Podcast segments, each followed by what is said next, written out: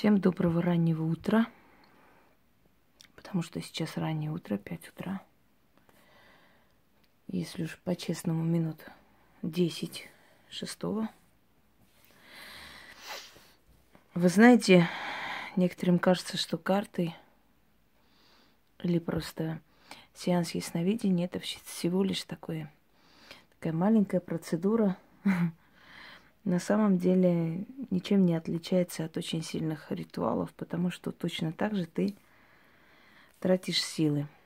Ты лезешь в пространство человека, чтобы посмотреть, что у него случилось, как, откуда. Ты читаешь просто его судьбу. А в это время у тебя уходит огромное количество сил. Вот после таких, э, скажем так, вопросов и ответов я бываю выжатая. Хотя сегодня пришла в себя и ритуал не сняла, как я хотела. Ну ничего. После определенных работ решила снять кое-что и пойти немного отдохнуть. Поскольку этот вопрос постоянно крутится, крутится, я так понимаю, что люди, видимо, ли не находят вот в старых моих э, каналах, да, дочерних каналах, я их называю, как-нибудь выложу сколько там таких каналов, либо не видят, э, либо просто новые люди, да, задают вопрос. Либо хотят дополнительного еще что-то, дополнительную информацию узнать. Поэтому, естественно, я время от времени обновляю эту тему, которая волнует человечество с того времени, как человечество вообще существует на Земле. Вы знаете, друзья мои, ничего так не влечет, ничего так не пугает, как смерть. Что такое смерть? Что такое бессмертие души? Ад, рай. Религии пугают, подчиняют себе этим. Где-то спекулируют. Что там есть? Мы не можем знать наверняка на все сто процентов. Но есть память поколения, есть опыт – еще древних времен. И вот, опираясь на все это, мы можем сделать выводы, мы можем узнать хотя бы примерно приблизиться к этой тайне, что там после смерти. Смерть считается и страшным происшествием, смерть считается и таинством, Люди желают друг другу смерти, желая, что, то есть думая, что это самое страшное, что они желают, да, что самая страшная расплата за э, поступки в жизни это смерть, чтоб ты сдох, ты помер, провалился в могилу или чтобы тебя видеть и так далее. Эти все проклятия направлены на то, чтобы человека не стало, мол, Э, не станет тебя, и вот на том свете за все ответишь. Так ли это? Настолько ли это страшное проклятие, настолько ли это жуткое наказание, или смерть это всего лишь вселенский процесс, который никому не избежать, ни одному живому организму. Итак, что происходит до рождения человека? До рождения человека в пространстве, в астральных мирах А я говорила про астрал, откройте, прочитайте. Вертикальный астрал, горизонтальный астрал. Там обитают духи, и их очень много, великое множество. Откуда каждый из нас появляется, душа наша, и куда уходит, из какой вечности мы выходим, из какого хаоса. До конца это мы не узнаем никогда. Ну, по крайней мере, пока мы живы на этой земле. Может, там нам скажут. души, сгустки энергии, сгустки разумных энергий, которые знают, что хотят, кто они, обладают памятью. Такое понятие, как дежавю, знакомо многим. Бывают моменты, когда ты ощущаешь, что ты уже здесь была, что ты это уже слышала, и вообще вот этот дом ты знаешь уже, и так далее.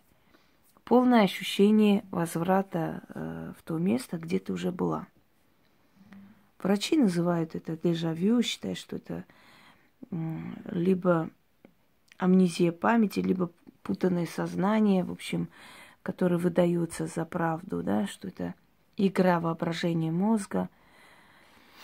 На самом деле дежавю это не что иное, как память души. Душа уже была там, она уже там жила. И потом, после рождения, поскольку эта память души остается только в подсознании, она не выходит в сознание. Понимаете, разница большая подсознание и в сознании. Есть некоторые вещи, которые мы делаем подсознательно, не понимая этого. А есть сознание, которое нами руководит. Это сознание э, создается воспитанием, генетикой, окружением, обществом, самовоспитанием и так далее. Мы таким образом создаем свое сознание. А подсознание от нас не зависит. Подсознание, оно очень богатое. Каждый человек внутри э, обладает огромным богатством. Если сознание дошло до определенного уровня, если сознание настолько развита, что может уже вытаскивать из подсознания определенные вещи, этот человек талантлив. Вот талантливые люди, у них очень развитое сознание. И поэтому сознание уже обладает над подсознанием. То есть подсознательно, если человек кому-то завидует, сознание сразу давит сверху, запрещает, сразу перевоспитывает. А если сознание еще не дошло до такого уровня окончательно, ну, высокого, высокой планки, да, то человек живет подсознательно. Он не хочет этого, но подсознательно он завидует кому-то. Но сознание еще не достигло того уровня, чтобы контролировать подсознание. Поэтому человек живет первобытными, можно сказать, инстинктами. Э, когда кошки ревнуют друг к другу, да, они не думают, это удобно, уместно ли, вот люди смотрят, им все равно, они грызутся, они дерутся. Попробуйте привести новое животное, и вы увидите, как ваши домашние уже питомцы любимые отреагируют, они будут ревновать. И они эту ревность открыто показывают. Они кидаются, нападают, они вас могут укусить, они могут обидеться, они могут отказаться от еды. То есть они не умеют скрывать внутренние свои чувства. Ими руководит подсознание, инстинкты. Что дано, то и использует. А человек, который развивает свое сознание, свое эго, он может контролировать свое подсознание. Вот в подсознании все, что есть, подчиняется сознанию. Тогда человек может считаться личностью. То есть он переходит от этого первобытного состояния еще, э, когда формируется Homo sapiens, да, только человек разумный начинает выходить из пещер. Вот, он уже вышел из пещер, его э, первобытные инстинкты поесть, сношаться, поспать и так далее уступают большему. Э, там, написать картину, оставить наследие, книгу, э, петь в опере, я не знаю, и так далее. Быть личностью. Как говорил Антон Павлович Чехов, Бог не дал каждому возможность быть великим, но Он дал каждому возможность не быть ничтожеством. Вот это у каждого есть. Это нужно использовать. Так вот, подсознание – это память души. Внутри, в нашем подсознании иногда бывают моменты, что мы встречаем человека, и нам кажется, что мы с этим человеком очень давно дружили. Мы находим общий язык. Мы становимся близкие люди, родные люди. И эта дружба продолжается всю жизнь. Поверьте, есть и такая дружба. Не каждая дружба разбивается а, а, скалой зависти и ненависти.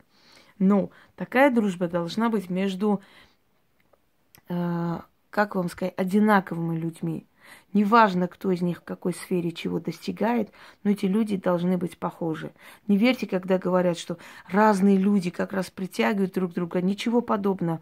И пары должны быть похожи. Вот бывают два дурака, да, и они такие счастливые, все над ними смеются, все им что-то говорят. Они счастливы, потому что они вдвоем два дурака, они друг друга понимают.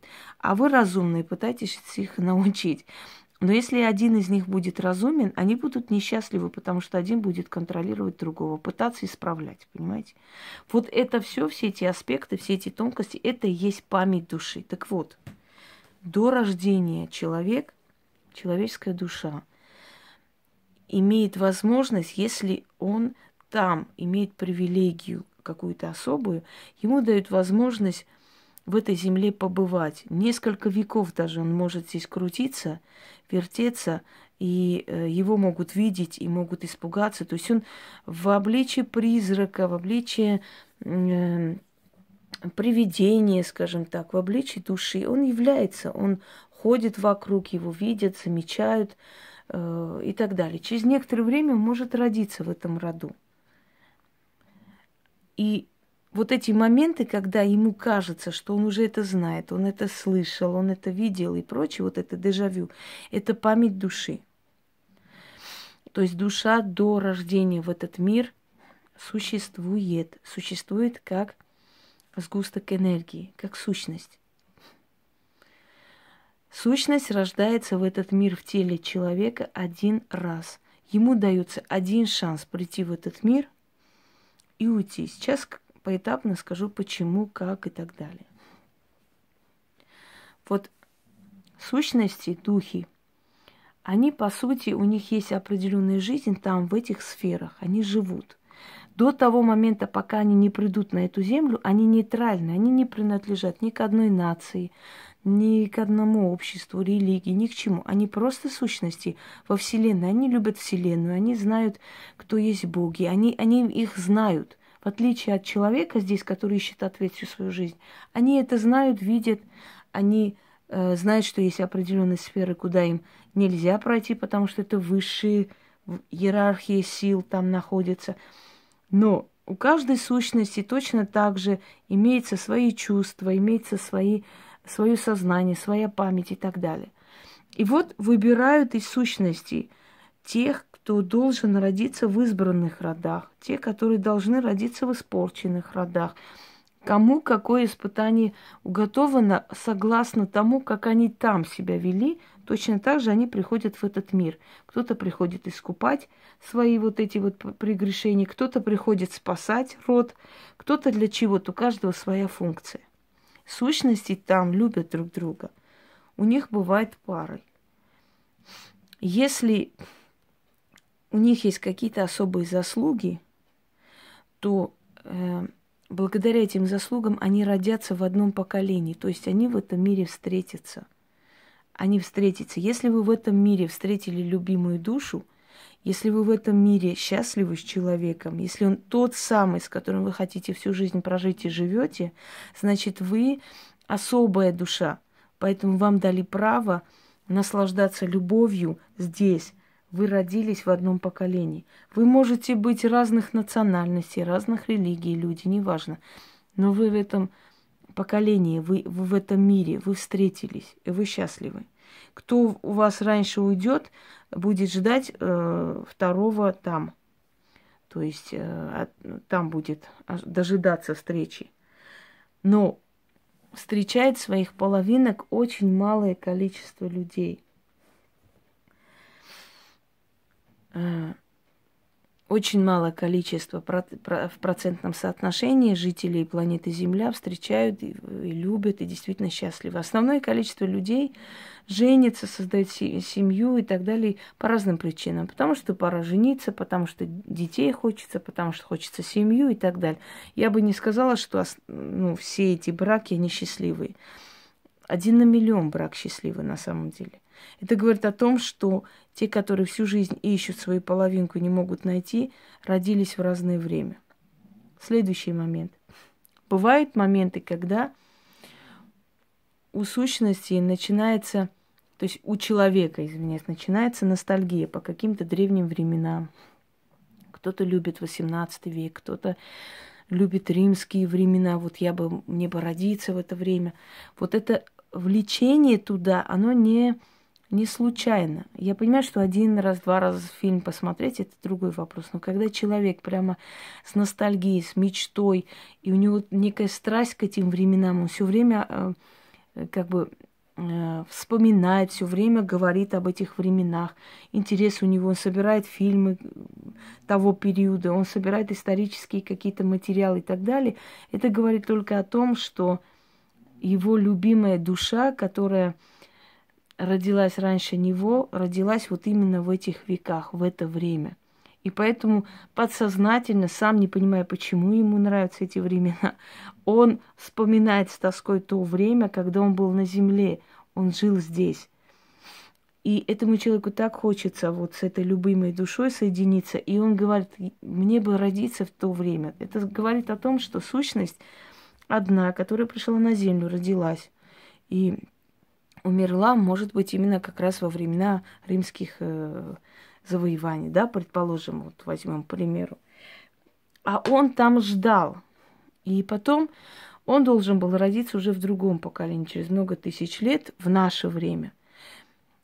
Подсознательно он помнит, что на земле она была во времена рим, римских вот этих э, завоевательских времен, то есть римского правления. И поэтому внутри него есть тоска по этим временам, потому что он знает, что она была тогда. Сейчас ее здесь нет, она ее не найдет, понимаете? И поэтому он тоскует по этим временам. И вот эта тяга к этому времени, когда люди интересуются очень сильно каким-то другим веком, просто вот не просто интересуются, у них некая какая-то страсть, а, у них какая-то мания, вот то время, как бы хотелось, в то время они изучают, они читают и так далее. Это люди, которые подсознательно просто знают, что их любимая душа тогда жила, и они, не осознавая того, не понимая того, очень тоскуют по тем временам и желают быть в то время, чтобы его встретить. Следующий момент. Если у души несколько жизней, нет. И быть не может. Потому что, во-первых, начнем с того, что очень много миллиардов душ, которые ждут своей очереди. Прийти родиться и подняться – Зачем родиться? Сейчас скажем об этом тоже. И то, что э, некоторым кажется, что это память прошлых жизней, на самом деле есть несколько объяснений этому всему. Есть генетическая память. Мне, например, один раз приснилось, как я с маленькими двумя детьми убегаю э, маленькая такая речка, каменистая, у меня ноги в крови, я этих детей хватаю, бегу, я слышу выстрелы, в общем, и я проснулась. И когда я рассказала этот сон, моя бабушка сказала, что я увидела себя в роли своей прабабушки во время геноцида в 15 году потому что она с двумя детьми-племянниками спасалась, переходила через реку.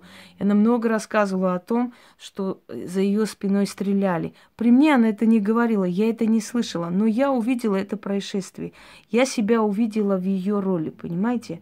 Я увидела то, что она перенесла и пережила, потому что эмоции настолько сильны у людей, что они передаются из поколения в поколение.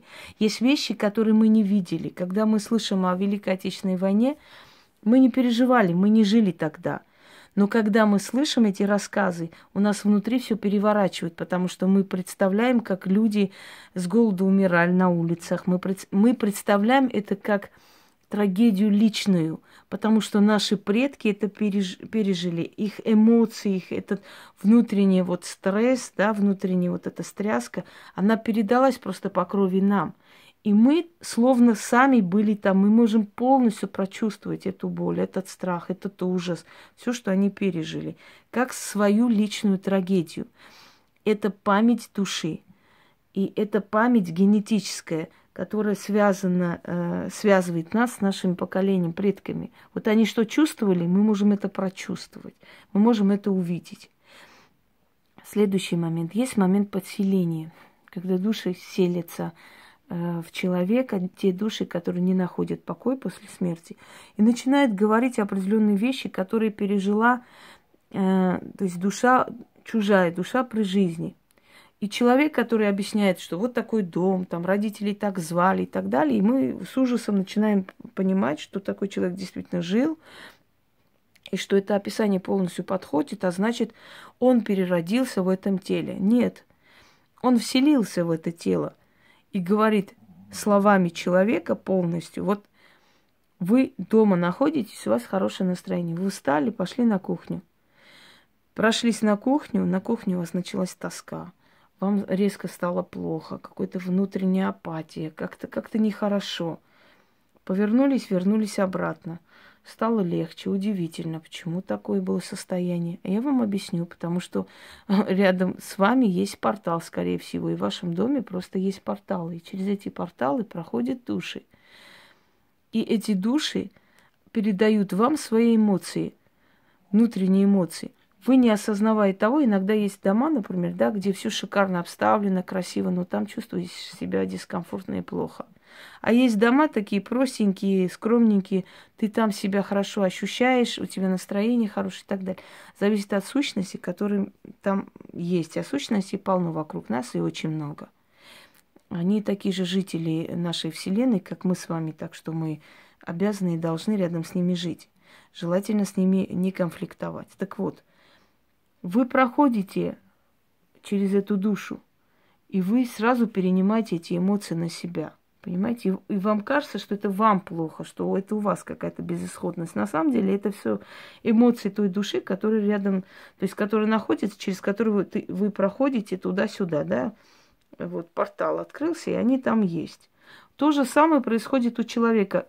Вселяясь душа в человека, начинает описывать сцены жизни и так далее. И люди, которые очень хотят верить в переселение душ, тут же выхватывают вот это все, что вот э, эта душа переродилась в другом теле. Следующий вопрос. Вопрос кармы. Кармы, на котором строится, как некоторые товарищи говорят, вся магия строится на переселении, реинкарнации, карме. Магия не строится на этом, на этом строится аферизм. И очень удобно и ловко вот так перевернуть все и сказать человеку, что у тебя там в какой-то жизни был грех, и сейчас ты отвечаешь за это, и надо тебе карму прочистить. То есть ты полностью просто говоришь абсурдную вещь, которую не проверить, не опровергнуть невозможно. И ты берешься сделать то, о чем даже непонятно, оно существует или нет. А вот когда тебе приходится действительно говорить человеку, очень четко, ясно разложить по полочкам, это очень сложно. Это надо уметь, это должно быть дано. Да? Легче простого просто говорить о карме. Естественно, понятное дело, что никому не нравится, когда ты говоришь о том, что это метод обмана, что этого не существует. Итак, карма. Карма и слово карающая матерь, вообще-то. Я сказала, все спохватились. Очень хорошо, рада за это, хоть людей как-то просвещаю. Карающая матерь, та самая Фемида, та же самая вселенское равновесие и так далее. То есть то, за что мы должны получить. У армян есть такое выражение э, «с твоими грехами однажды твои дети встретятся». Или твои грехи однажды выйдут навстречу твоим детям. Это действительно так – есть моменты, когда люди, которые развязанно себя ведут, и нам кажется, что не будет им никакого наказания, они все гуляют, пьют, радуются всему. Э, их поколение отвечает за своих отцов.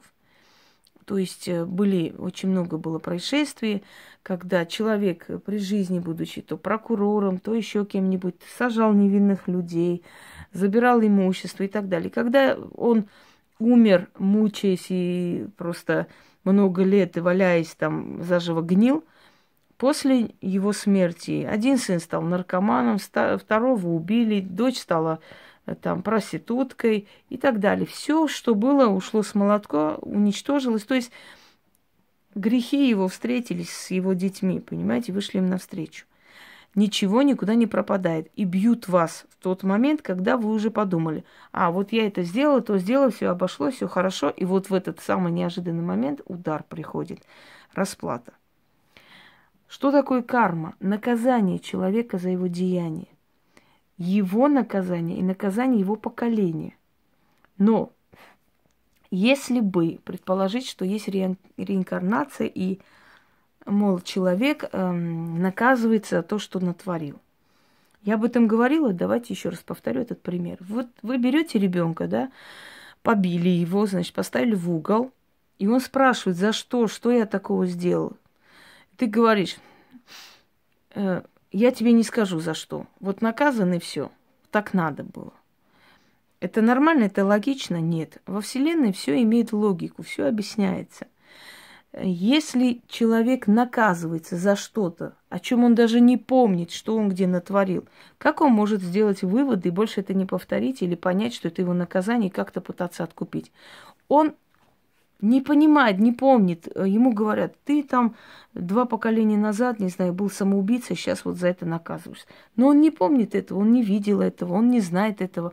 Как он может сделать вывод от того, что так нельзя было делать, если он не помнит это все. Одно дело, если бы он помнил, что он так натворил, да, или кого-то обездолил, кого-то убил, вот сейчас он за это отвечает. Но если он этого не помнит, как он может исправиться и как можно считать за наказанием то, что человека не исправит, что, что никак не изменит его отношение к миру, потому что наказание, человек должен знать, за что он получает, чтобы больше это не повторить, чтобы это э, знаете, чтобы откупиться от этой вины, да, если он обездолил кого-то, и после этого, скажем, у него ребенок заболел, и он понимает, что он получил за, за то, что сделал, он может пойти купить дом, подарить этим людям, попросить прощения надеяться на то, что Вселенная посмотрит на это, жалится и вернет э, здоровье его ребенку. Может быть. Но если он не помнит этого, а ты говоришь, вот ты вот так вот сделал, поэтому сейчас ты за это отвечаешь. Разве он изменится в своем мнении? Нет, он махнет рукой и пойдет. Следовательно, не может Вселенная наказывать человека за то, э, чего он не помнит, и от, от чего он выводы сделать не сможет. У Вселенной есть логика, железная логика, есть определенная программа, по которой мироздание существует. Невозможно наказать человека за то, о чем он знать не знает, не помнит, а следовательно, он и отвечать за это не может. Да? Нет перерождения, и не было, и не будет. И та же самая, э, то есть то же самое колесо сансары, о котором говорят индусы, э, даже Индия разделена на несколько разных, скажем, религиозных течений, в котором в одном принимается это, в другом не принимается это, э, потому что считается, что колесо сансары – это остановка полностью э, твоего жизненного цикла и цикла твоего рода. То есть все ушли туда, всю э, вину за род, э, значит, всю эту вину выкупили, откупились, э, пострадали за это все, и колесо сансара остановилось. Все. Род обновился и начал э, по новой существовать. То есть все эти греховные представители этого рода ушли. И все это остановилось. И по новой пошло. Кто-то может в это верить, кто-то может не верить. Я объясняю э, с точки зрения логики.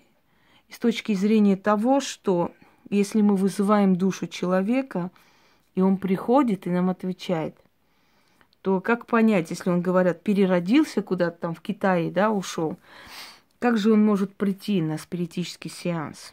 Это первое. Во-вторых, многие люди, которые уходили, да, в предсмертной агонии, которых возвращали, рассказывали о том, что они видели там всех родных, всех близких. И что там говорили на своем языке, на том языке, на котором они говорят на этой земле.